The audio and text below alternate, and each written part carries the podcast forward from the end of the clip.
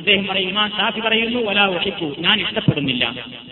അൻ മറുത്തു റജുലി. സ്ത്രീ പുരുഷനോടൊപ്പം അലാഹാലും ഒരു നിലക്കും ഒരേ കബറിൽ മറമാടപ്പെടരുത് വൈകാലത്ത് ബറൂറ വലാ സബീലയില വൈരിഹ ഇനി അതല്ലാതെ വേറെ ഒരു മാർഗമില്ലാന്ന് വിചാരിക്കും. ഒരു പുരുഷനെയും ഒരു സ്ത്രീയെയും ഒന്നിച്ചൊരേ കബറിൽ തന്നെ വെക്കൽ പറ്റില്ല ഇനി അങ്ങനെ ഒരു നിർബന്ധ സാഹചര്യം വരികയാണെങ്കിൽ അപ്പൊ എന്ത് ചെയ്യണം? കാന റജുലു അമാമഹ. പുരുഷനെ ആയിരിക്കണം മുന്നിൽ വെക്കേണ്ടത്. ബാക്കി വയ്യ ഹൽഫഹു സ്ത്രീയുടെ മയ്യത്ത് പിന്നിലുമാക്കിയിട്ടാണ് വെക്കേണ്ടത്. മാത്രമല്ല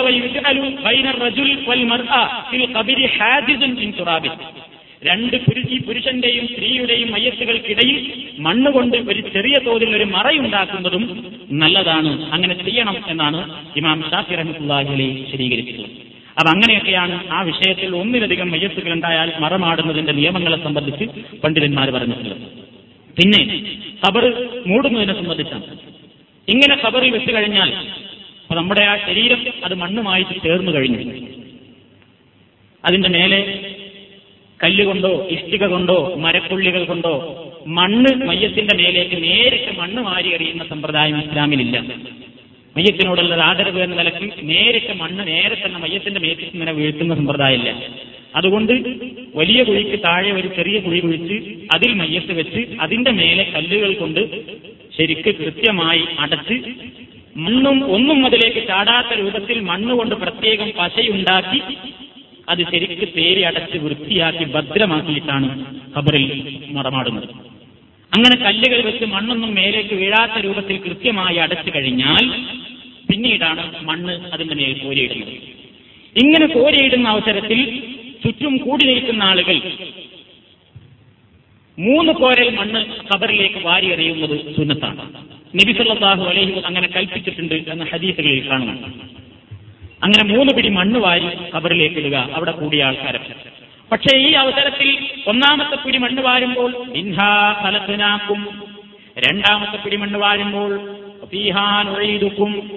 മൂന്നാമത്തെ പിടിയറിയുമ്പോൾ മിൻഹാനുസരിച്ചുക്കും താരത്തന്നുഹുറാ എന്നിങ്ങനെയുള്ള ആയത്തിന്റെ ഭാഗങ്ങൾ ചൊല്ലണം എന്ന് ചില കിതാബുകളിൽ കാണുന്നുണ്ടെങ്കിലും നബിസല്ലാഹു അലഹി വസ്ല്ലമിന്റെ ഹദീസുകളിലൊന്നും അത് സ്ഥിരപ്പെട്ട് കാണുന്നില്ല. അതുകൊണ്ട് തന്നെ മണ്ണ് വാരിയിടൽ സുന്നത്താണെങ്കിലും മിന്നാഹലത്തിനാക്കും വഫിയാനൊയ്തുക്കും അമിന്നാനുസരിച്ചും താരത്തന്നുഹുറ എന്ന് പറയൽ സുന്നത്തില്ല. പ്രവാചകന്റെ ശരിയിൽ അങ്ങനെ വന്നിട്ടില്ലാത്തതുകൊണ്ട് അങ്ങനെ ചെയ്യേണ്ടതില്ല എന്നാണ് നമുക്ക് മനസ്സിലാക്കുവാൻ സാധിച്ചത്. മിന്നാഹലത്തിനാക്കുന്ന നിങ്ങളെ ഇതിൽ നിന്നാണ് പടച്ചത് മണ്ണിൽ നിന്നാണ് നിങ്ങൾ പടക്കപ്പെട്ടത്. ഒഫീഹാൻ ഒഴിയിരിക്കും അതിലേക്ക് തന്നെ നിങ്ങൾ മടക്കപ്പെടുന്നു. ഒമിൻഹാൻ ഹിരിജുക്കും താരത്തൻ നുഹറ. വീണ്ടും ആ മണ്ണിൽ എന്ന് തന്നെ നിങ്ങൾ മറ്റൊരു പ്രാവശ്യം എഴുന്നേൽക്കുന്നതാണ് നിങ്ങൾ പുറത്തു വരുന്നതാണ്. അർത്ഥമൊക്കെ നല്ലതാണ് ഖുർആാനിലുള്ള ആയത്വമാണ് പക്ഷേ ഇങ്ങനെ ഈ മൂന്ന് പിടി മണ്ണ് വാരിയിടുന്ന സമയത്ത് ഇത് ചൊല്ലാൻ നിർദ്ദേശിച്ചതായോ ചൊല്ലിയതായോ സ്വഹീഹായ ഹദീസുകളിൽ സ്ഥിരപ്പെട്ട് വന്നിട്ടില്ലാത്തത് കൊണ്ട് ആ സമയത്ത് അത് ചൊല്ലുന്നതിന് തെളിവുകളില്ല എന്നാണ് പണ്ഡിതന്മാർ രേഖപ്പെടുത്തിയിട്ടുള്ളത്. ഇത്രയും കാര്യങ്ങളാണ് ആ വിഷയത്തെ സംബന്ധിച്ച് നിങ്ങളുടെ മനസ്സിൽ നിങ്ങൾ നിങ്ങളിലേക്ക് ഓർമ്മപ്പെടുത്താൻ ഞാൻ ഉദ്ദേശിക്കുന്നത്. ഇൻഷാല്ല ഇതിനു ശേഷമുള്ള മറ്റ് ഭാഗങ്ങൾ എന്ന് പറഞ്ഞാൽ മറമാടി കഴിഞ്ഞാൽ അവിടെ കൂടിയ മുസ്ലിമീങ്ങൾക്ക് വേറെയും ചില ബാധ്യതകളുണ്ട്. ആ ബാധ്യതകളെ സംബന്ധിച്ചും അതോടനുബന്ധമായി താഴ്സിയത്ത് അഥവാ നമ്മുടെ നാട്ടിലൊക്കെ കണ്ണോക്ക് എന്ന് പറയുന്ന സമ്പ്രദായമുണ്ട്. അതുമായി ഇസ്ലാമികമായ ചര്യയിലുള്ളതും ഇല്ലാത്തതുമായ കാര്യങ്ങളെ സംബന്ധിച്ചും വേർതിരിച്ച് നമ്മൾ മനസ്സിലാക്കേണ്ടതുണ്ട്. അത്തരം വിഷയങ്ങളെ സംബന്ധിച്ച് ഇൻഷാല്ല അടുത്ത ക്ലാസ്സിൽ നിങ്ങളെ കേൾപ്പിക്കുന്നതാണ്. അള്ളാഹു സുബാനഹുവ തായാല ശരിയായ ആചാരങ്ങളും സമ്പ്രദായങ്ങളും അനുസരിച്ചുകൊണ്ട് ജീവിക്കുന്ന ഉത്തമകളിൽ നമ്മയെല്ലാവരെയും ഉൾപ്പെടുത്തുമാറാകട്ടെ. നമ്മുടെ എല്ലാ പാപങ്ങളും ചെറുതും വലുതുമായ ദോഷങ്ങളും അള്ളാഹു സുബാനുഭവത്താല പുറത്ത് മാപ്പാക്കി പെരുമാറാകട്ടെ اللهم ربنا تقبل منا انك انت السميع العليم وتب علينا إنك أنت التواب الرحيم واغفر لنا إنك أنت الغفور الرحيم. ربنا لا تؤاخذنا إن نسينا أو أخطأنا. ربنا اغفر لنا ولإخواننا الذين سبقونا بالإيمان ولا تجعل في قلوبنا غلا للذين آمنوا. ربنا إنك رؤوف رحيم وآخر دعوانا الحمد لله رب العالمين. والسلام عليكم ورحمة الله تعالى وبركاته. عليكم ورحمة الله وبركاته. الحمد لله رب العالمين نحمده ونستعينه ونستغفره ونستهديه ونؤمن به ونتوكل عليه. ونعوذ بالله من شرور أنفسنا ومن سيئات أعمالنا. من يهده الله فلا مضل له ومن يضلل فلا هادي له. وأشهد أن لا إله إلا الله وحده لا شريك له. وأشهد أن محمدا عبده ورسوله أرسله بالهدى ودين الحق ليظهره على الدين كله ولو كره المشركون. اللهم صل على محمد وعلى آل محمد كما صليت على إبراهيم وعلى آل إبراهيم إنك حميد مجيد. اللهم بارك على محمد وعلى آل محمد كما باركت على إبراهيم وعلى آل إبراهيم إنك حميد مجيد. أما بعد فإن خير الحديث كتاب الله وخير الهدي هدي محمد صلى الله عليه وسلم وشر الأمور محدثاتها وكل محدثة بدعة وكل بدعة ضلالة. أعوذ بالله من الشيطان الرجيم. بسم الله الرحمن الرحيم. والذين جاءوا من بعدهم يقولون ربنا اغفر لنا ولإخواننا الذين سبقونا بالإيمان ولا تجعل في قلوبنا غلا للذين آمنوا ربنا إنك رؤوف رحيم സഹോദരികളെ വിശ്വാസിനികളെ മരണാനുബന്ധ മുറകൾ എന്ന വിഷയത്തിന്റെ ഏതാണ്ട് മിക്ക ഭാഗങ്ങളും നമ്മൾ വിശദീകരിച്ചു കഴിഞ്ഞിരിക്കുകയാണ്. അതുമായി ബന്ധപ്പെട്ട ചില കാര്യങ്ങൾ കൂടി ഓർമ്മപ്പെടുത്താനാണ് ഇന്ന് ഉദ്ദേശിക്കുന്നത്. കഴിഞ്ഞ ക്ലാസ്സിലൂടെ കബറടക്കത്തെ സംബന്ധിച്ചായിരുന്നു ചില കാര്യങ്ങൾ നിങ്ങൾ കേട്ടത്. അതുമായി ബന്ധപ്പെട്ട അതിന്റെ ശേഷം മുസ്ലിമീങ്ങളുടെ ബാധ്യതയായി ഇസ്ലാം പഠിപ്പിച്ചിട്ടുള്ള ചില കാര്യങ്ങളെ സംബന്ധിച്ചാണ് ഇന്ന് നിങ്ങളുടെ ശ്രദ്ധയിൽ കൊണ്ടുവരാൻ ഉദ്ദേശിക്കുന്നത്. കബറടക്കത്തെ സംബന്ധിച്ച് കഴിഞ്ഞ ക്ലാസ്സിൽ പറഞ്ഞപ്പോൾ മയ്യത്ത് കബറടക്കം ചെയ്യാൻ ഉത്തമമല്ലാത്ത ചില സമയങ്ങൾ നബിസല്ലാഹു അലൈഹി വസ്ല്ലം പറഞ്ഞു തന്നിട്ടുണ്ട്. അതായത് മയ്യത്ത് മറപാടുമ്പോൾ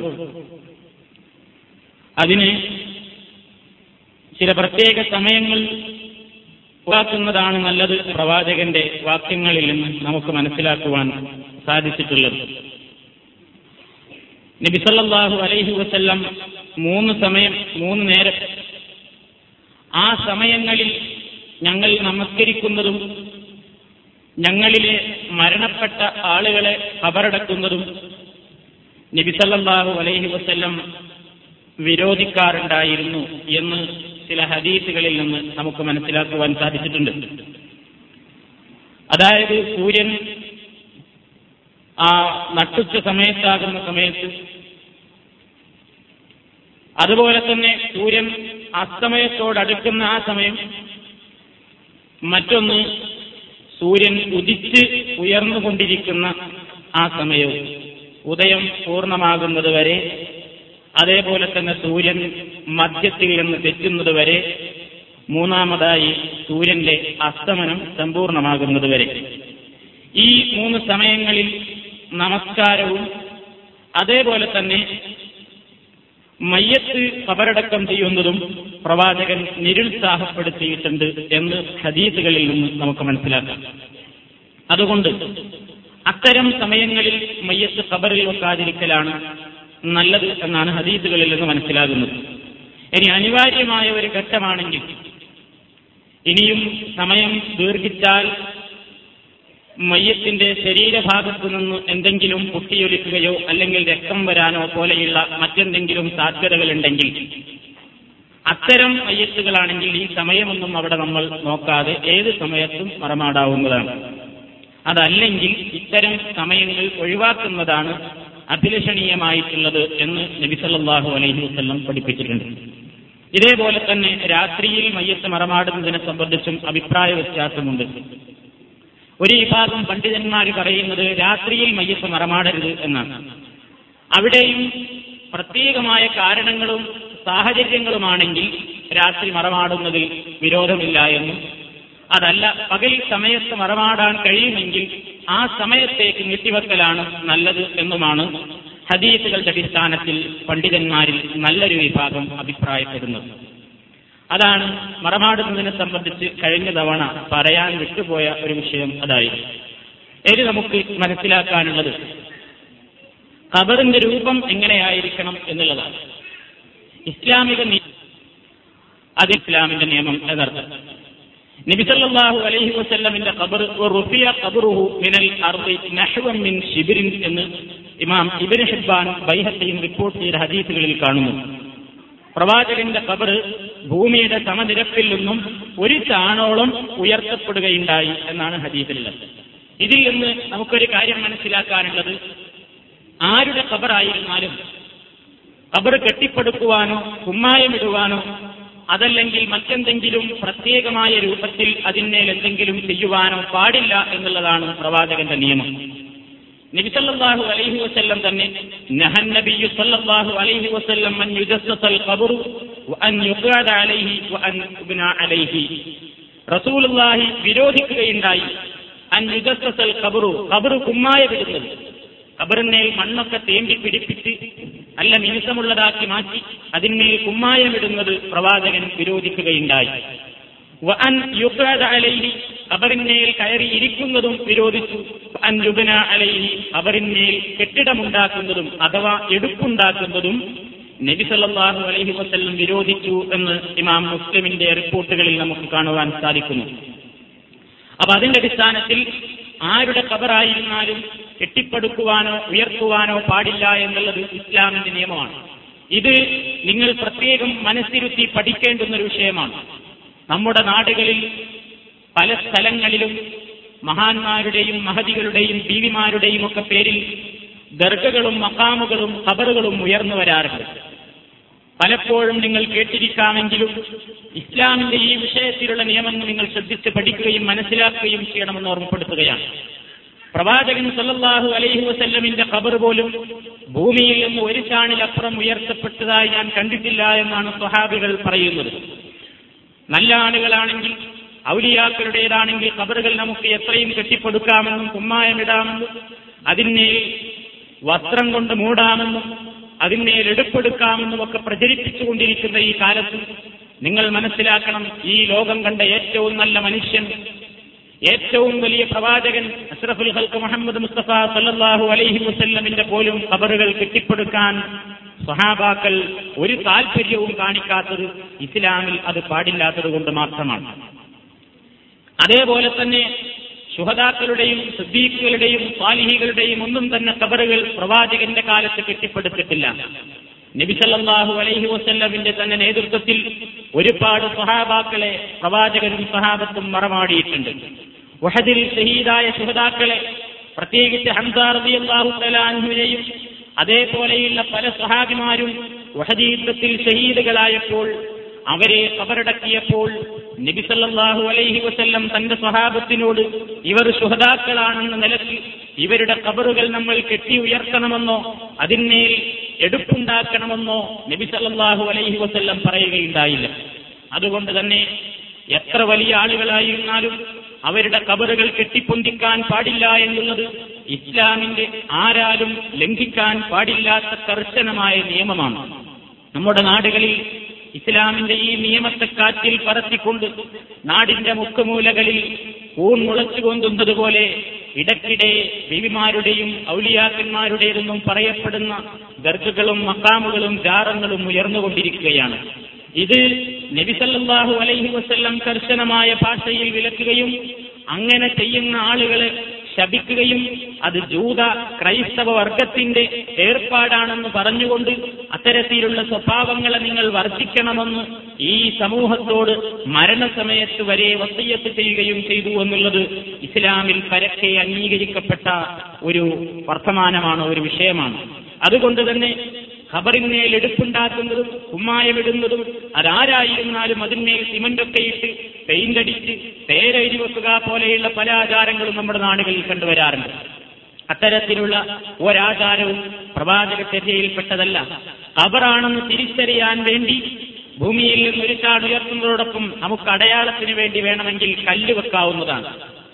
കല്ല് ഒരു കല്ല് കുത്തുക എന്നുള്ളത് നബിസല്ലാഹു അലൈഹി വസല്ലം ഉസ്മാൻ മധു തലാൻഹു എന്ന സഹാബി മരണപ്പെട്ടപ്പോൾ അദ്ദേഹത്തിന്റെ കബർ ഇന്നും മദീനയിൽ കാണുന്ന ബക്കീർ എന്ന് പറയുന്ന പൊതു മക്ബറയിലാണ് അദ്ദേഹത്തെ മറമാടിയത് ചരിത്രത്തിൽ നമുക്ക് കാണാം.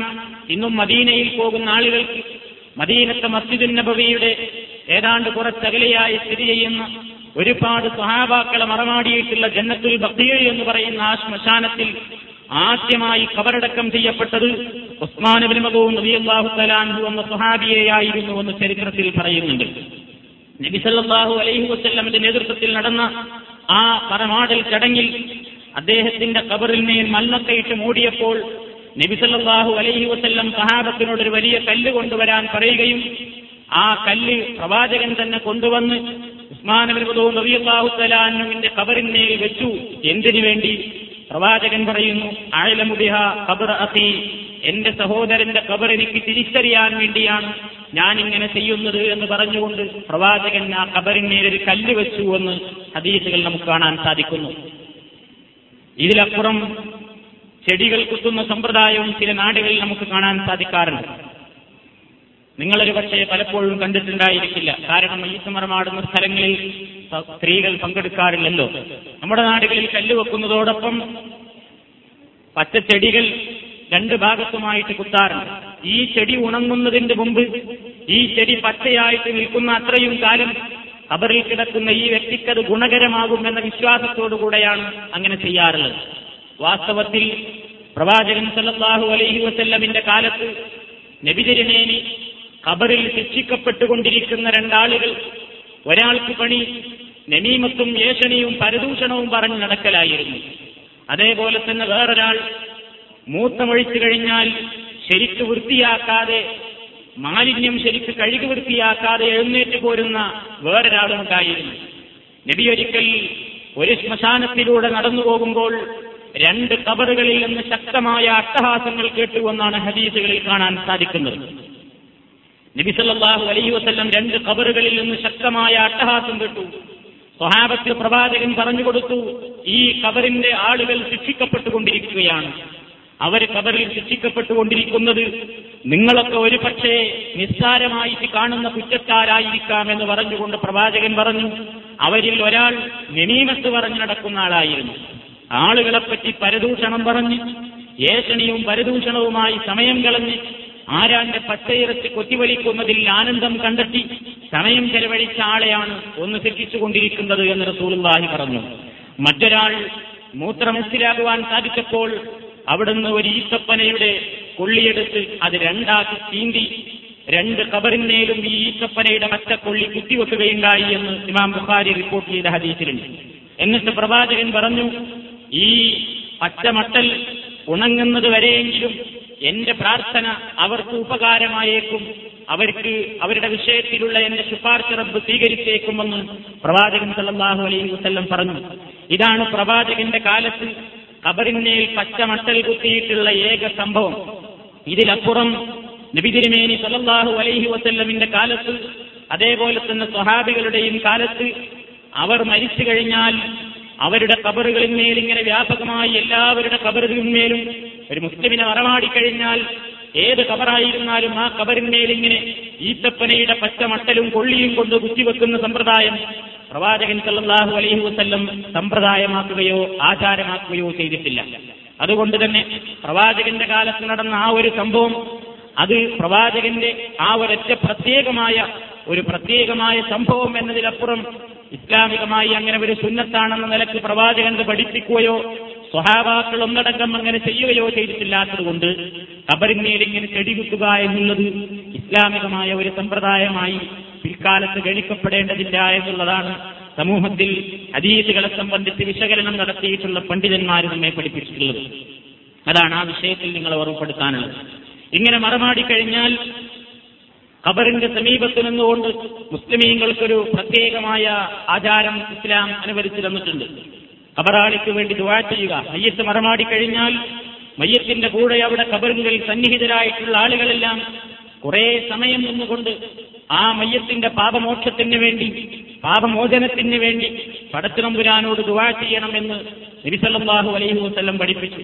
പ്രവാചകൻ ഒരു മയ്യത്ത് മറമാടി മറമാടിക്കഴിഞ്ഞതിന് ശേഷം അവിടെ നിൽക്കുന്ന സഹാബിമാരോട് പറഞ്ഞു ഇസ്തകുസിറൂലി അസീക്കും നിങ്ങളുടെ സഹോദരന് വേണ്ടി നിങ്ങൾ പടച്ചവനോട് പൊറുക്കലിനെ തേടുക ഫൈനഹുൽ ആനയുസ്തലു ഇപ്പോൾ അദ്ദേഹം ചോദിക്കപ്പെടുകയാണ്.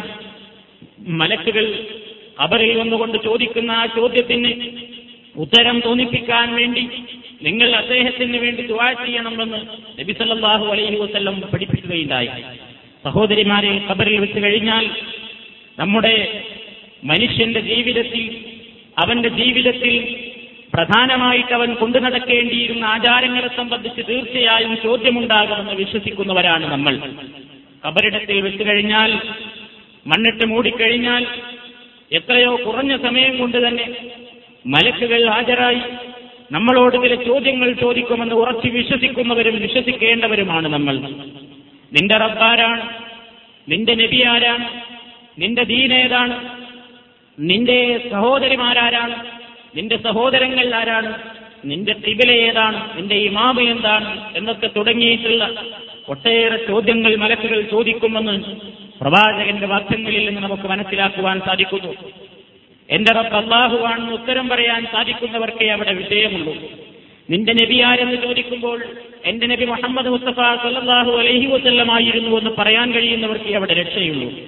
നിന്റെ ദീനെന്തെന്ന് ചോദിക്കുമ്പോൾ ഇസ്ലാമാണെന്നും നിന്റെ ഇമാമാന്തെന്ന് ചോദിക്കുമ്പോൾ എന്തനുസരിച്ചാണ് നീ ജീവിച്ചതെന്ന് ചോദിക്കുമ്പോൾ ഖുർആാനായിരുന്നു എന്ന് പറയാൻ സാധിക്കണമെങ്കിൽ അത് പരലോകത്ത് കബറിടത്തിൽ വെച്ചത് ഉത്തരം പറയാൻ സാധിക്കണമെങ്കിൽ ഇവിടെ അതനുസരിച്ച് ജീവിച്ചവർക്ക് മാത്രമേ അതിന് സാധിക്കുകയുള്ളൂ.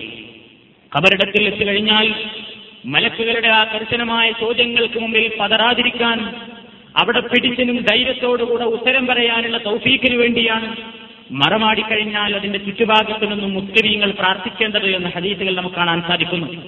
നിങ്ങൾ ആലോചിച്ച് നോക്കൂ. മൻ റബ്ബുക്ക എന്ന് ചോദിക്കുമ്പോൾ റബ്ബിയല്ല എന്ന് പറയാൻ കഴിയണമെങ്കിൽ നിന്റെ നബിയാരെന്ന് ചോദിക്കുമ്പോൾ മുഹമ്മദ് നബിയുടെ പേര് പറയാൻ സാധിക്കണമെങ്കിൽ നിന്റെ ദീനെന്തെന്ന് ചോദിക്കുമ്പോൾ ഇസ്ലാമാണെന്ന് പറയാൻ കഴിയണമെങ്കിൽ നമുക്ക് അവിടെ വെച്ച് പറയാൻ കഴിയണമെങ്കിൽ ഖബറിന്റെ അടുത്ത് നിന്ന് ഒരാളത് വിളിച്ചു പറഞ്ഞു തന്നുകൊണ്ട് കാര്യമല്ല. നിന്റെ റബ്ബ് അള്ളാഹുവാണ് നിന്റെ നബി മുഹമ്മദാണ്. നിന്റെ ദീനി ഇസ്ലാമാണെന്ന് നീ പറഞ്ഞേക്ക്. നിന്നോടിപ്പോൾ മലക്കുകൾ ചോദിക്കും. ഇന്ന ചോദ്യം ചോദിക്കുമ്പോൾ നീ ഇന്ന ഉത്തരം പറഞ്ഞോ എന്ന് ഖബറിന്റെ സമീപത്ത് നിന്നുകൊണ്ട് ഒരാൾ വിളിച്ചു പറഞ്ഞതുകൊണ്ട് നമുക്കത് കേൾക്കാനോ മലക്കുകൾക്ക് ഉത്തരം കൊടുക്കാനോ സാധിക്കുകയില്ല എന്ന കാര്യത്തിൽ നമ്മൾ സംശയിക്കേണ്ടതില്ല. ഇന്ന് നമ്മുടെ നാടുകളിൽ ചില ആളുകൾ മയ്യത്ത് മറമാടിക്കഴിഞ്ഞാൽ ആ കബറിന്റെ കൊണ്ട് ഈ മയ്യത്തിനെ വിളിച്ചുകൊണ്ട് ചില കാര്യങ്ങൾ പറയാറുണ്ട്. ഏ സഹോദര അല്ലെങ്കിൽ സഹോദരി ഇതാ നിങ്ങളുടെ അടുക്കൽ ഇപ്പോൾ മലക്കുകൾ വരും. നിങ്ങളോട് അവർ ഇന്ന ചോദ്യങ്ങൾ ചോദിക്കും. റബ്ബാരെന്ന് ചോദിക്കുമ്പോൾ അള്ളാഹുവാണെന്ന് പറയണം. നബിയാരെന്ന് ചോദിക്കുമ്പോൾ മുഹമ്മദാണെന്ന് പറയണം. ഇസ്ലാം നിന്റെ ദീനാണെന്ന് പറയണം. നിന്റെ കിബിലേതെന്ന് ചോദിച്ചാൽ കഴവയായിരുന്നു എന്ന് പറയണം.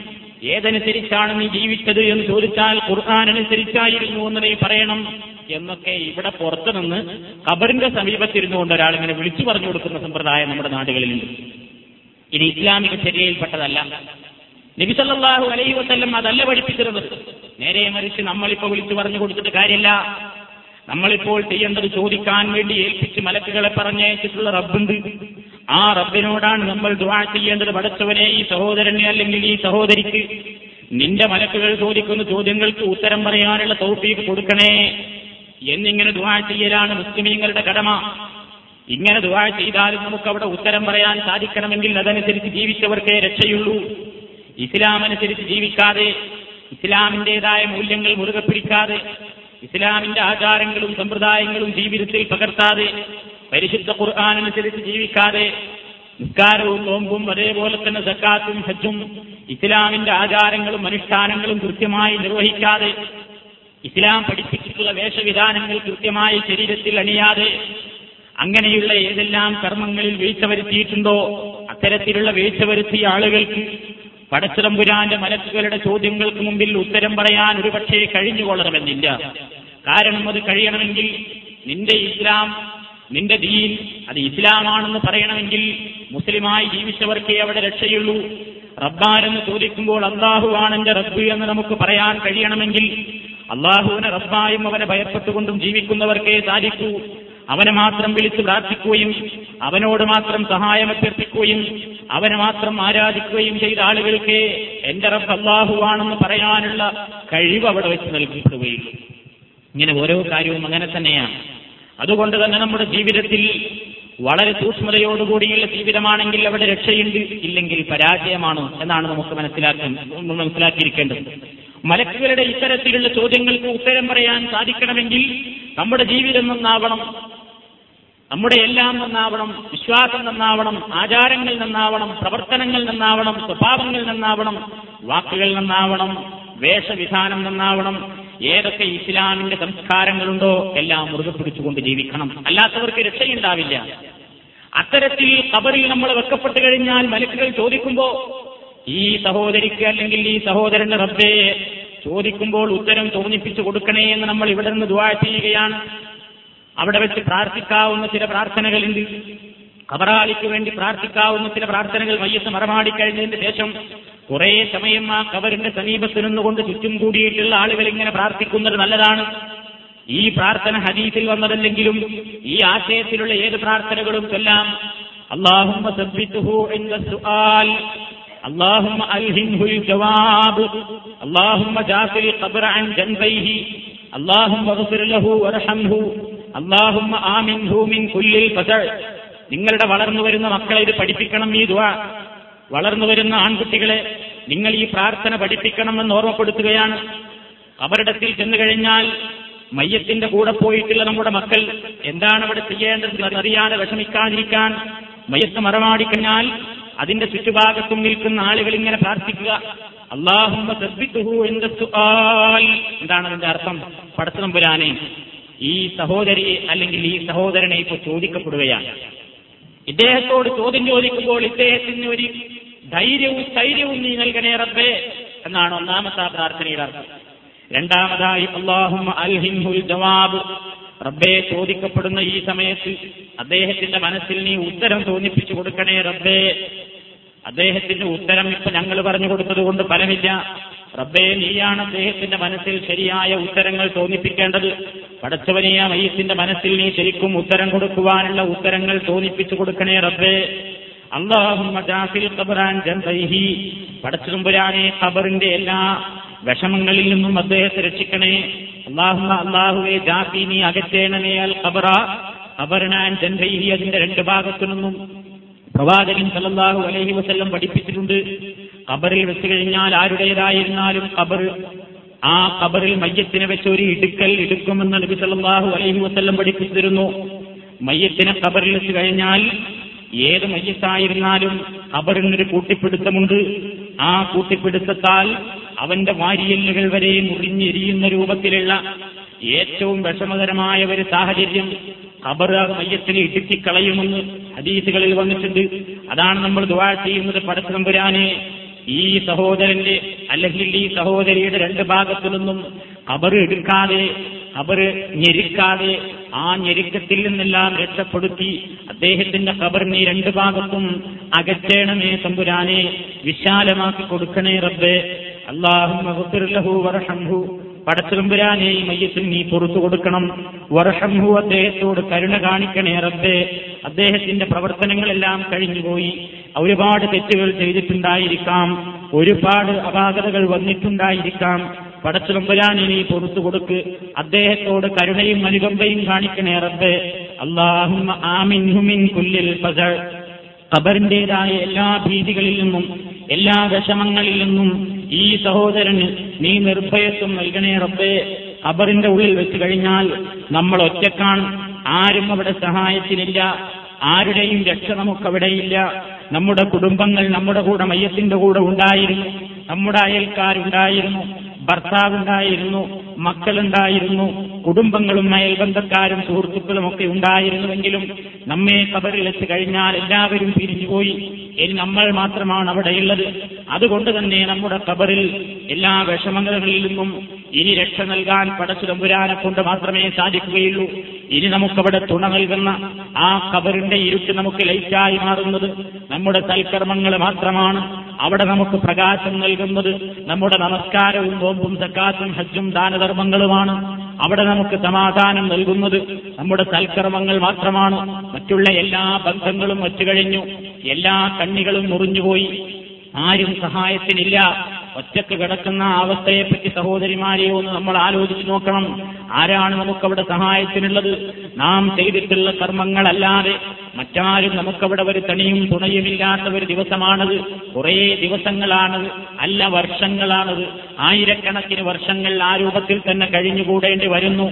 നബി അലൈഹി വസ്ല്ലം പറഞ്ഞു ഒരു ജനാസയുടെ പിന്നാലെ മയ്യത്തിന്റെ പിന്നാലെ രണ്ട് മൂന്ന് കാര്യങ്ങൾ പിന്നാലെ പോകും. പക്ഷേ രണ്ട് മൂന്ന് കാര്യങ്ങൾ പോകുന്നുണ്ടെങ്കിലും അവരെല്ലാം തിരിഞ്ഞുപോരും ഒരു കാര്യം മാത്രമേ നിങ്ങളോടൊപ്പം നിങ്ങളുടെ കബറിൽ കൂട്ടിനുണ്ടാവുകയുള്ളൂ. റസൂലെന്ന് വിശദീകരിക്കുന്നു. ഒന്നാമതായി പ്രവാചകൻ പറഞ്ഞു നിങ്ങളുടെ കുടുംബങ്ങൾ നിങ്ങളുടെ കൂടെയുണ്ടാകും. അതേപോലെ തന്നെ നിങ്ങളുടെ സമ്പത്തിന്റെ അവകാശികളും സ്വത്തുക്കളും ഒക്കെ കൂടെയുണ്ടാകും. അതേപോലെ നിങ്ങളുടെ കർമ്മങ്ങളുമുണ്ട് നിങ്ങളുടെ കൂടെ. എന്നാൽ നിങ്ങളെ കബറിൽ വെച്ച് കഴിഞ്ഞാൽ നിങ്ങളുടെ സമ്പത്തിന്റെ അവകാശികൾ പിരിഞ്ഞു പോന്നു നിങ്ങളുടെ മക്കൾ മടങ്ങിപ്പോന്നു നിങ്ങളുടെ കൂട്ടുകാരും അയൽക്കാരും മടങ്ങിപ്പോന്നു നിങ്ങളുടേതായ എല്ലാ ഉച്ചവരും ഉടയവരും മടങ്ങിപ്പോന്നു. ഇനി നിങ്ങളോടൊപ്പം നിങ്ങളുടെ കബറിൽ ബാക്കിയാവുന്നത് നിങ്ങളുടെ കർമ്മങ്ങൾ മാത്രമാകുന്നുവെന്ന് നബി സല്ലല്ലാഹു അലൈഹി വസല്ലം പറയുന്നു. സൽക്കർമ്മമാണ് നമ്മുടെ കൂട്ടുകാരനെങ്കിൽ നമുക്ക് സന്തോഷിക്കാം. അതല്ല ധിക്കാരമായിരുന്നു അവിശ്വാസമായിരുന്നു അഹന്തയായിരുന്നു അഹങ്കാരമായിരുന്നു നമ്മുടെ കർമ്മങ്ങളെങ്കിൽ നമ്മുടെ കാര്യം പിന്നെ അവിടെ എടുക്കാനില്ല. നമ്മെ രക്ഷിക്കാൻ ആരും തന്നെയില്ല. മലക്കുകളുടെ വന്നുള്ള ചോദ്യത്തിന്റെ മുമ്പിൽ ഉത്തരം പറയാൻ സാധിക്കണമെങ്കിൽ അവിടെ നമുക്ക് ആരോട് വിളിച്ച് സഹായം തേടിയിട്ടും ഒരു രക്ഷയും ഉണ്ടാവില്ല. പടത്തുമ്പുരാൻ ഒരു തണിയും തുണയും മാത്രമല്ലാതെ ഇല്ല. നമ്മുടെ മറ്റുള്ള ആളുകളുമൊക്കെ ആർക്കൊക്കെ വേണ്ടി നമ്മൾ എന്തൊക്കെ ചെയ്തുവെങ്കിൽ അവരൊക്കെ ഇപ്പൊ നമ്മുടെ സ്വത്തോഹരി വെക്കുന്ന തിരക്കിലാണ്. തിരിഞ്ഞു നോക്കുക പോലുമില്ല ഒരു പക്ഷേ മക്കൾ. മക്കൾ കബറിന്റെ അടുത്തുകൂടെ വരുന്നുണ്ടാകും. നമ്മൾ വളർത്തിയുണ്ടാക്കിയ മക്കൾ ഉമ്മയെ മറവാടിയ കബറാണിത് എന്ന നിലക്കൊന്ന് തിരിഞ്ഞു നോക്കുക പോലും ചെയ്യാതെ പിഴച്ചു പോയിട്ടുള്ള മക്കളായിരിക്കും ഒരുപക്ഷെ. ഒരുപക്ഷെ നിങ്ങളെ മറമാടിയതിന് ശേഷം നിങ്ങളുടെ സ്വത്തിന്റെ പേരിൽ നിങ്ങളുടെ മക്കൾ തമ്മിൽ അങ്ങോട്ടും ഇങ്ങോട്ടും വഴക്കിലും വെക്കാണത്തിലും കോടതിയിലും കേസിലുമായിട്ട് നടക്കുകയായിരിക്കും. നിങ്ങൾ ആർക്കൊക്കെ വേണ്ടി എന്തൊക്കെ ചെയ്തോ അവരാരും നിങ്ങളുടെ സഹായത്തിനില്ല. നിങ്ങളെ ഏത് പ്രശ്നത്തിൽ ഏതൊക്കെ ആരൊക്കെ സഹായിക്കാമെന്ന് പറഞ്ഞോ അവരാരും നിങ്ങളുടെ സഹായത്തിനില്ല. ഒരുപക്ഷേ നിങ്ങൾ നിങ്ങളുടെ ഭർത്താവിന്റെ പ്രീതിക്ക് വേണ്ടി ഇസ്ലാമിന്റെ ഒരുപാട് ആചാരങ്ങൾ കുഴിച്ചു മൂടിയിട്ടുണ്ടായിരിക്കും. കൃത്യമായി നിസ്കരിക്കാൻ കഴിഞ്ഞിട്ടുണ്ടായിരിക്കില്ല. അതേപോലെ തന്നെ കൃത്യമായ വേഷവിധാനത്തിൽ നിങ്ങൾക്ക് മടുപ്പും അറപ്പും തോന്നിയിരിക്കും. കാരണം ആളുകൾ എന്തു പറയും? എന്റെ ഭർത്താവിന് ഇത് ഇഷ്ടമല്ല. അതല്ലെങ്കിൽ നാട്ടുകാർക്ക് അത് ഇഷ്ടമല്ല എന്നൊക്കെ പറഞ്ഞുകൊണ്ട് ഇസ്ലാമിന്റെ സുന്ദരമായ ആ സ്റ്റൈലുള്ള വേഷം ഒഴിവാക്കിക്കൊണ്ട് ഇബിലീസിന്റെ വേഷവുമായി നിങ്ങൾ പുറത്തിറങ്ങി നിങ്ങൾ അനാശാസ്യമായ ആ പ്രത്യേകമായ സ്വഭാവത്തിലേക്ക് മനുഷ്യനെ വലിച്ചിഴക്കുന്ന രൂപത്തിലുള്ള വേഷവിധാനവുമായി പുറത്തിറങ്ങിയെങ്കിൽ നിങ്ങൾ ആർക്ക് വേണ്ടി അതെല്ലാം ചെയ്തുവോ? ആരുടെ ഇഷ്ടത്തിനും ആരുടെ പ്രീതിക്കും വേണ്ടി അത് ചെയ്തോ? അവരാരും നമ്മെ സഹായിക്കാൻ അവിടെ ഉണ്ടാവുകയില്ല. ആരെയും ചൂണ്ടിക്കാണിച്ചു കൊടുത്ത് ഇതാ ഇയാൾ പറഞ്ഞിട്ടാണ് ഞാൻ അങ്ങനെ ചെയ്തത്. ഇയാളുടേതായ താല്പര്യം ഇയാളുടേതായ കൽപ്പന മോഹിച്ചുകൊണ്ടാണ് ഞാൻ അങ്ങനെ ചെയ്തത് എന്ന് പറഞ്ഞാൽ ആരും നമ്മെ രക്ഷിക്കുവാനും സഹായിക്കുവാനും അവിടെ ഉണ്ടായിരിക്കുകയില്ല. നമുക്ക് നമ്മൾ മാത്രമേ ഉണ്ടാവുകയുള്ളൂ. നമ്മുടെ കർമ്മങ്ങൾ മാത്രമാണ് അവിടെ വഹീദൻ ഫരീദൻ വഷീദൻ ഫരീദൻ ഒറ്റക്കാണ് അവിടെ ഏകനാണ് അവിടെ ആരും തുണയില്ല. ഇത്തരത്തിലുള്ള ഒരു സാഹചര്യത്തിൽ കിടക്കുന്ന നമ്മെ സംബന്ധിച്ചിടത്തോളം നമുക്ക് നമ്മുടെ മയ്യത്തിന്റെ കൂടെ വന്നിട്ടുള്ള ആൾക്കാർ പ്രാർത്ഥിച്ച് പടച്ചുതമ്പുരാൻ ആ ദുഴ സ്വീകരിച്ചെങ്കിൽ നമുക്ക് പ്രയോജനമായി. ഇല്ലെങ്കിൽ നമുക്കതുകൊണ്ട് യാതൊരു രക്ഷയുമില്ല എന്ന് നമ്മൾ മനസ്സിലാക്കണം. ഇതാണ് ഖബറിന്റെ അവസ്ഥ. ഖബർ കാണുമ്പോൾ ഉസ്മാനുല്ലാഹു തലാനു ഖബർ കാണുമ്പോഴേക്ക് തന്നെ പൊട്ടിക്കരയാറുണ്ടായിരുന്നു എന്നാണ്. ഖബറിന്റെ ഭീതിയും ഖബറിന്റേതായ അവസ്ഥകളും നമ്മൾ ആലോചിക്കുമ്പോൾ മരണത്തെ സംബന്ധിച്ചുള്ള ആ ചിന്ത ഇന്ന് എല്ലാ കൂട്ടുകാരും അന്ന് ആ ഒരു കൂട്ടുകാരുമില്ലാതെ ഒറ്റയ്ക്ക് കിടക്കേണ്ടി വരുന്ന അവസ്ഥയെപ്പറ്റി ചിന്തിക്കണം എന്നാണ് ഈ അവസരത്തിൽ എന്നോടും നിങ്ങളോടും എനിക്ക് ഓർമ്മപ്പെടുത്താനുള്ളത്. അപ്പൊ ഇത്തരത്തിൽ പ്രയാസങ്ങളുടെയും പ്രശ്നങ്ങളുടെയും വേദിയായ ഖബർ ആ ഖബറിടത്തിൽ സ്വസ്ഥതയും സമാധാനവും രക്ഷയും കിട്ടാൻ വേണ്ടി അവിടെ കൂടിയ ആളുകൾ പടച്ചു തമ്പുരാനോട് ഞാൻ നേരത്തെ കേൾപ്പിച്ച രൂപത്തിലുള്ള പ്രാർത്ഥനയോ അതല്ലെങ്കിൽ അതേ ആശയത്തിലുള്ള പ്രാർത്ഥനകളോ നിർവഹിക്കൽ ഇസ്ലാമിന്റെ ഒരു തെറ്റയായി നബിസല്ലാഹു അലഹി വസ്ല്ലം പഠിപ്പിച്ചിരുന്നിരിക്കുകയാണ്. ഇത്രയുമാണ് മറമാടുന്നതിനെ സംബന്ധിച്ചും അതുമായി ബന്ധപ്പെട്ടതുമായി നിങ്ങളെ കേൾപ്പിക്കാൻ ഞാൻ ഉദ്ദേശിച്ചിരുന്നത്. ഇനി ഒന്ന് രണ്ട് കാര്യങ്ങൾ ഓർമ്മപ്പെടുത്താനുള്ളത് മുസ്ലിമീങ്ങളായ പുരുഷന്മാരുടെയും സ്ത്രീകളുടെയും ഒരുപോലെയുള്ള ഒരു ബാധ്യതയാണ്. ഒരു മുസ്ലിമിന്റെ വീട്ടിൽ മരണം നടന്നു കഴിഞ്ഞാൽ ആ മുസ്ലിമിന്റെ വീട്ടിൽ പോയി പുരുഷന്മാര് പുരുഷന്മാരെയും സ്ത്രീകൾ സ്ത്രീകളെയും ആശ്വസിപ്പിക്കാൻ പോകൽ ഇസ്ലാമിലെ ഒരു സമ്പ്രദായമാണ്. ഇത് നമ്മൾ ചെയ്യേണ്ടതാണ്. ഒരു വീട്ടിൽ മരണപ്പെട്ടാൽ ഭർത്താവ് മരിച്ച ഭാര്യ ഇരിക്കുന്നുണ്ടാകും അത്തരത്തിലുള്ള സ്ത്രീകളെ സമീപിച്ചുകൊണ്ടും സഹോദരിമാർ നിങ്ങളുടെ ഒരു ബാധ്യതയാണത്. മരണം നടന്ന് വീട്ടിൽ പോയി അവിടുത്തെ ആളുകളെ കുടുംബങ്ങളെ ആശ്വാസത്തിന്റെ വാക്കുകൾ പറഞ്ഞുകൊണ്ട് അവരെ സമാധാനിപ്പിക്കുക എന്നുള്ളത് ഇസ്ലാമിന്റെ സമ്പ്രദായമാണ്. തഴ്സിയത്ത് എന്നാണ് ഇതിന് പറയുന്നത്. നമ്മുടെ നാടുകളിൽ കണ്ണോക്ക് എന്ന് പറയുന്ന ഒരു സമ്പ്രദായം. ചില സ്ഥലങ്ങളിൽ മൂന്നോട് എന്നാണ് ഇതിന് പറയാറുള്ളത്. ഇവിടെയെല്ലാം ആചാരങ്ങളുടെ പിന്നാലെ പോകാതെ ഇസ്ലാം ചര്യയാക്കിയിട്ടുള്ള സമ്പ്രദായങ്ങൾ മാത്രമേ നമ്മൾ ആ വിഷയത്തിൽ നിർവഹിക്കാവൂ. എന്താണ് നമ്മൾ ചെയ്യേണ്ടത്? മരിച്ച വീട്ടിൽ അന്നേ ദിവസം തന്നെ അടിയന്തരമുണ്ടാക്കിക്കൊണ്ട് അവിടെ ഒരു സദ്യയുണ്ടാക്കി ആളുകളെ വിളിച്ച് ഭക്ഷണം കൊടുത്തുകൊണ്ട് സുഖസമൃദ്ധമായ ഊണും കഴിച്ച് പുറത്തു പോകുന്ന ഒരു സമ്പ്രദായമാണ് ഇന്ന് പല നാടുകളിലും കണ്ടുവരുന്നത്. ഇത് ശരിയല്ല. മുസ്ലിമീങ്ങളുടെ ബാധ്യത എന്താണെന്നോ? ഒരു വീട്ടിൽ മരണം നടന്നാൽ അവിടെ നമ്മൾ ചെന്ന് അവിടുത്തെ ബന്ധുമിത്രാദികളെ നമ്മൾ ആശ്വസിപ്പിക്കണം. എന്തൊക്കെ ആശ്വാസത്തിന്റെ വർത്തമാനങ്ങൾ പറയാൻ സാധിക്കുമോ? ആ വർത്തമാനങ്ങളൊക്കെ നമ്മൾ കണ്ടുപിടിച്ചത് പറയണം. അവരെ വിഷമിപ്പിക്കുന്ന വർത്തമാനമല്ല നമ്മൾ പറയേണ്ടത്. നബിസല്ലാഹു അലഹി വസ്ല്ലം സ്വന്തം മകളുടെ മകൾ പേരക്കുട്ടി മരണവാർത്ത അറിഞ്ഞപ്പോൾ മരിക്കുവാനടുത്തു എന്ന സമയമായപ്പോൾ മകളോട് പറഞ്ഞത് മോളെ നീ ക്ഷമിക്കണം എന്നാണ്. എന്തായിരുന്നാലും നീ പതറരുത് എന്ന് പഠിപ്പിക്കുകയാണ് പ്രവാചകൻ. അവിടുന്ന് പഠിപ്പിച്ചു ഇന്നലില്ലാഹി മാ അഹദ. അള്ളാഹു എന്തെങ്കിലും അങ്ങോട്ട് എടുത്തിട്ടുണ്ടെങ്കിൽ അത് അവന്റേതായതുകൊണ്ടാണ് അവരെടുത്തത്. വലില്ലാഹി മാ അഴ്ത്ത അള്ളാഹു എന്തെങ്കിലും നൽകിയിട്ടില്ലെന്നെങ്കിൽ അത് അവന്റേതാണ്. അള്ള നൽകിയത് എപ്പോഴും തിരിച്ചു വിളിക്കാനും തിരിച്ചു കൊണ്ടുപോകുവാനും അവൻ അനുവാദമുണ്ട് അവൻ അധികാരമുണ്ട്. കുല്ലു ശൈഇൻ ഏതൊരു വസ്തുവിനും ഇന്ദഹു അവന്റെ അടുക്കലില്ല അജലിൻ മുസമ്മ ഒരു പ്രത്യേകമായ അവധി വരെ ആയിട്ടുള്ളൂ. അതുകൊണ്ട് മോളെ നീ ക്ഷമിക്കണം നീ പതറരുത്. മകൻ മരിച്ചെങ്കിൽ നിന്റെ പൊന്നോമന മരിച്ചെങ്കിൽ നീ വളരെ ആശ്വാസത്തോടുകൂടെ ചിന്തിക്കണം. പടച്ചവൻ ഏൽപ്പിച്ച സൂക്ഷിപ്പ് സ്വത്തായിരുന്നു. അതിന്റെ സമയമായപ്പോൾ അവൻ തിരിച്ചു വിളിച്ചതാണ്. വേവലാതിപ്പെടരുത് എന്നിങ്ങനെ പറഞ്ഞുകൊണ്ട് പ്രവാചകൻ ഉപദേശിച്ചു. മോളെ നീ ക്ഷമിക്കുക. നീ അള്ളാഹുവിന്റെ അടുക്കൽ നിന്നുള്ള പ്രതിഫലം മോഹിച്ചുകൊണ്ട് പടച്ചതമ്പുരാന്റെ അടുക്കൽ നിന്ന് പ്രതിഫലം ആഗ്രഹിച്ചുകൊണ്ട് നീ ക്ഷമിക്കണം മകളെ എന്നാണ് നബി സല്ലല്ലാഹു അലൈഹി വസല്ലം ആശ്വാസവാക്കായി പറയുന്നത്. ഇത് മുസ്ലിമീങ്ങൾ എല്ലാവരും ഈ അർത്ഥത്തിലുള്ള ഈ പ്രാർത്ഥനകൾ നിർവഹിക്കുകയോ അതല്ലെങ്കിൽ ഇങ്ങനെ പറഞ്ഞുകൊണ്ട് സമാധാനിപ്പിക്കുകയോ ചെയ്യണമെന്നുള്ളതാണ് ഇസ്ലാം പഠിപ്പിച്ചിരുന്നത്. എല്ലാവരോടും പോയി അവിടെ കൂടി നിൽക്കുന്ന ആളുകളോട് ദുഃഖം തലം കെട്ടി നിൽക്കുന്ന അന്തരീക്ഷത്തിൽ അവരുടെ ദുഃഖത്തിൽ പങ്കുകൊണ്ടുകൊണ്ട് അവരെ എങ്ങനെയെല്ലാം ആശ്വസിപ്പിക്കാനും സമാധാനിപ്പിക്കാനും കഴിയാവുന്ന വാക്കുകളുണ്ടെങ്കിൽ അത് ഉപയോഗപ്പെടുത്തിക്കൊണ്ട് അത് ചെയ്യുന്നത് മുസ്ലിമീങ്ങളുടെ ബാധ്യതയാണ് എന്നാണ് ഇസ്ലാം പഠിപ്പിച്ചിട്ടുള്ളത്. മറ്റൊരു ബാധ്യത കൂടിയുണ്ട്. മയ്യത്തിന്റെ ബന്ധുക്കളും അതേപോലെ തന്നെ അയൽവാസികളും ആ മരണം നടന്ന വീട് എന്ന് പറയുന്നത് നമുക്കറിയാം. ഒരു വീട്ടിൽ മരണം നടന്നു കഴിഞ്ഞാൽ ആ വീട്ടിന്റെ ദുഃഖസാന്ദ്രമായ അവസ്ഥ ഞാൻ വിശദീകരിക്കാതെ തന്നെ നിങ്ങൾക്കറിയാം. അവിടെ വെറും മലമുറയിട്ടുകൊണ്ടുള്ള കരയലുകളും അതേപോലെ തന്നെ തേങ്ങലടികളും നിശബ്ദമായ പലപ്പോഴും പല പ്രയാസങ്ങളുമുള്ള ഒരവസ്ഥയായിരിക്കും ഒരുപക്ഷെ അവിടെ ഉണ്ടാകുന്നത്. ഒരുപക്ഷെ കൂട്ടക്കരച്ചിലുകൾ അല്ലെങ്കിൽ നിശബ്ദത. എന്തായിരുന്നാലും ആ വീട്ടുകാരെ സംബന്ധിച്ചിടത്തോളം അന്ന് അവിടെ അടുപ്പിൽ തീപ്പുകയില്ല. ആ വീട്ടുകാരെ സംബന്ധിച്ചിടത്തോളം തന്റെ പ്രിയപ്പെട്ടവനായിരിക്കും മരിച്ചു പോയിട്ടുള്ളത് ഇനി താൻ എന്തിന് ഭക്ഷണം കഴിക്കണമെന്ന് ചിന്തിക്കുന്ന ഒരു ഭാര്യ തനിക്കിനി എന്തിന് ഭക്ഷണം? ഈ വീട്ടിന്റെ താങ്ങും തണലുമായ കുടുംബനാഥനാണ് വീടിറങ്ങിപ്പോയിട്ടുള്ളത്. അവിടുത്തെ മക്കളെല്ലാം കണ്ണുനീരൊലിപ്പിച്ചവർ അനാഥകളായ ഒരു ഭാഗത്ത് ചുരുണ്ടുകൂടി കിടക്കുകയാണ്. എല്ലാവരുടെയും കണ്ണുകളിൽ കണ്ണുനീരുകളാണ്. എല്ലാവരുടെയും ഹൃദയങ്ങളിൽ ദുഃഖമാണ്. അതുകൊണ്ട് തന്നെ അവരും മനുഷ്യരാണ്. ആമാശയവും മത്തയും മാംസവുമുള്ള മനുഷ്യരാണ്. വിശപ്പവർക്കുണ്ടാകും പക്ഷേ മരിച്ച വീട്ടിൽ മരിച്ച ദിവസം അവരെ സംബന്ധിച്ചിടത്തോളം ഭക്ഷണം എന്ന ഒരു ചിന്തയെ അവർക്ക് വരില്ല. കാരണം അത് കഴിക്കാൻ അവർക്ക് തോന്നില്ല. അത്രമാത്രം വിഷമം അവരെ പിടികൂടിയിട്ടുണ്ടാകും. കുടുംബത്തിന്റെ താങ്ങും തണലും നഷ്ടപ്പെട്ടുകൊണ്ട് കഴിയുന്ന ആ വീട്ടിൽ കയറി ചെന്ന് അവിടെയുള്ള ആളുകളെ സമാധാനിപ്പിക്കുന്നതോടൊപ്പം അയൽക്കാരുടെ ഒരു ബാധ്യതയാണെങ്കിൽ ആ വീട്ടിലേക്ക് ഭക്ഷണം ഉണ്ടാക്കി കൊടുക്കണം എന്നുള്ളത്. ഭക്ഷണമുണ്ടാക്കി ആ വീട്ടിലുള്ള ആൾക്കാരെ വിളിച്ചു വരുത്തിക്കൊണ്ട് വളരെ സന്തോഷത്തോടുകൂടി വളരെ സമാധാനത്തോടുകൂടി ആശ്വസിപ്പിക്കുന്ന വാക്കുകൾ പറഞ്ഞുകൊണ്ട് മരണം നടന്ന വീട്ടിൽ ദുഃഖത്തോടുകൂടെ കഴിയുന്ന മെമ്പർമാരെ അവിടെയുള്ള ആളുകളെ നമ്മൾ പറഞ്ഞു പ്രോത്സാഹിപ്പിച്ചവരെ ഭക്ഷിപ്പിക്കണം എന്നുള്ളത് ഇസ്ലാമിന്റെ ഒരു നിയമമാണ്. ഇതിന്ന് സമൂഹത്തിലെ ബഹുഭൂരിപക്ഷം ആളുകൾക്കും അറിഞ്ഞുകൂടാ.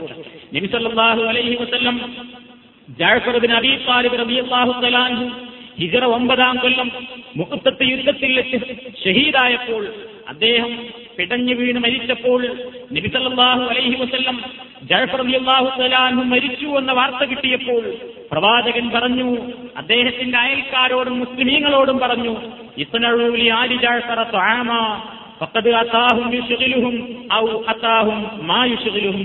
നിങ്ങൾ ജാഫറിന്റെ കുടുംബത്തിന്റെ ഭക്ഷണം ഉണ്ടാക്കി കൊടുക്കുകയും കാരണം ഭക്ഷണത്തെ സംബന്ധിച്ചുള്ള ചിന്തയിൽ നിന്ന് ഇന്ന് അവർ വിട്ടുനിൽക്കുന്ന ഒരു ദിവസമാണ്.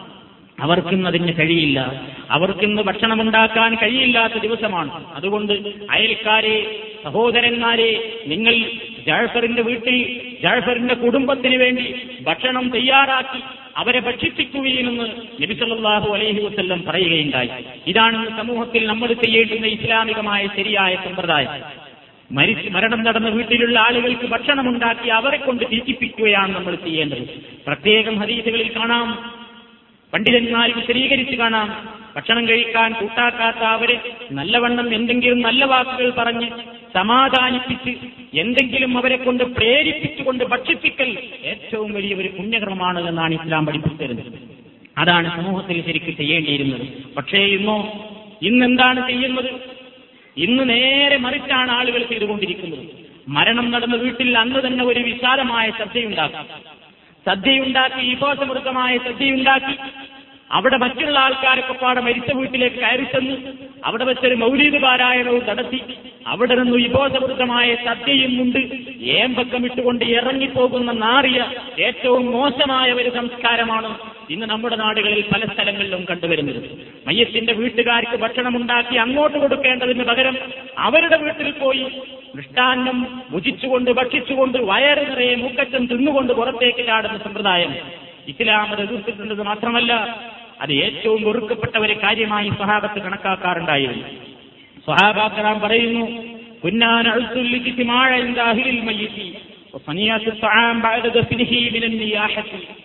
മരിച്ച വീട്ടിൽ മയ്യത്തിന്റെ ആളുകൾക്ക് അവിടെ കൂടിയിരുന്നു കൊണ്ട് കരയുന്നതും അതേപോലെ തന്നെ കുഞ്ഞാൻ അഹിൽ മയ്യത്തി മരണം നടന്ന വീട്ടുകാരുടെ അടുക്കൽ ആളുകൾ സമ്മേളിക്കുന്നതും എന്നിട്ട് അവർക്ക് വേണ്ടി ഭക്ഷണം ഉണ്ടാക്കി കൊടുത്ത് അത് ഭക്ഷണം കഴിച്ചുകൊണ്ട് അതിനുവേണ്ടി ആളുകളെ ഒരുമിച്ച് കൂട്ടുകയും ചെയ്യുക എന്നുള്ളത് ഞങ്ങൾ ഏറ്റവും ഇസ്ലാം വിരോധിച്ചിട്ടുള്ള ഇസ്ലാം പറഞ്ഞല്ലോ മരിച്ച വീട്ടിൽ മാറത്തടിയും നിലവിളിയും പാടില്ല എന്ന്.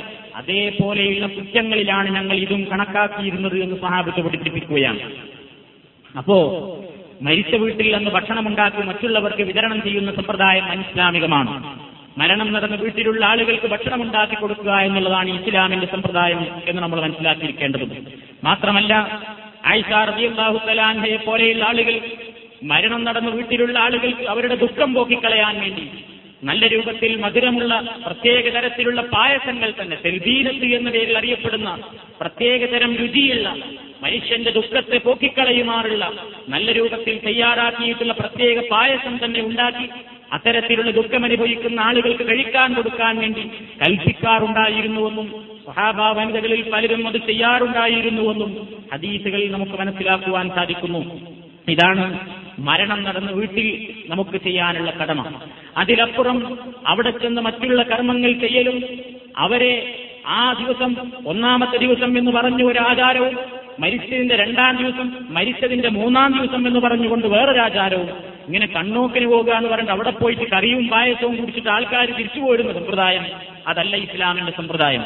മരണം നടന്ന വീട്ടിൽ പോയി മരിച്ചുപോയ വ്യക്തിക്ക് വേണ്ടി നമ്മൾ പടച്ചവനോട് ദുവാ ചെയ്യുകയും ആ കുടുംബത്തെ ആശ്വസിപ്പിച്ചുകൊണ്ട് പിരിഞ്ഞു പോരുകയുമാണ് ഇസ്ലാമിന്റെ ശരിയായ രൂപത്തിലുള്ള സമാശ്വസിപ്പിക്കൽ ചടങ്ങ് അതാണ്. അതിലപ്പുറം അവിടെ പോയി ഇരുന്നു കൊണ്ട് മറ്റു സ്വറകൾ പറയുകയും ഭക്ഷണം തയ്യാറാക്കിക്കൊണ്ട് കഴിക്കുകയും ഒക്കെ ചെയ്യുന്ന സമ്പ്രദായം ഇസ്ലാമികമല്ല എന്ന് ഓർമ്മപ്പെടുത്തുന്നു. ഇത്രയും കാര്യങ്ങളാണ് അത് സംബന്ധമായി നിങ്ങളെ ഓർമ്മപ്പെടുത്താൻ ഉദ്ദേശിച്ചിട്ടുള്ളത്. ഈ വിഷയം ഇവിടെ അവസാനിപ്പിക്കുകയാണ്. ഇതുമായി ബന്ധപ്പെട്ട മറ്റു ചില കാര്യങ്ങളെപ്പറ്റി നിങ്ങൾ ഓർമ്മപ്പെടുത്താനുണ്ട്.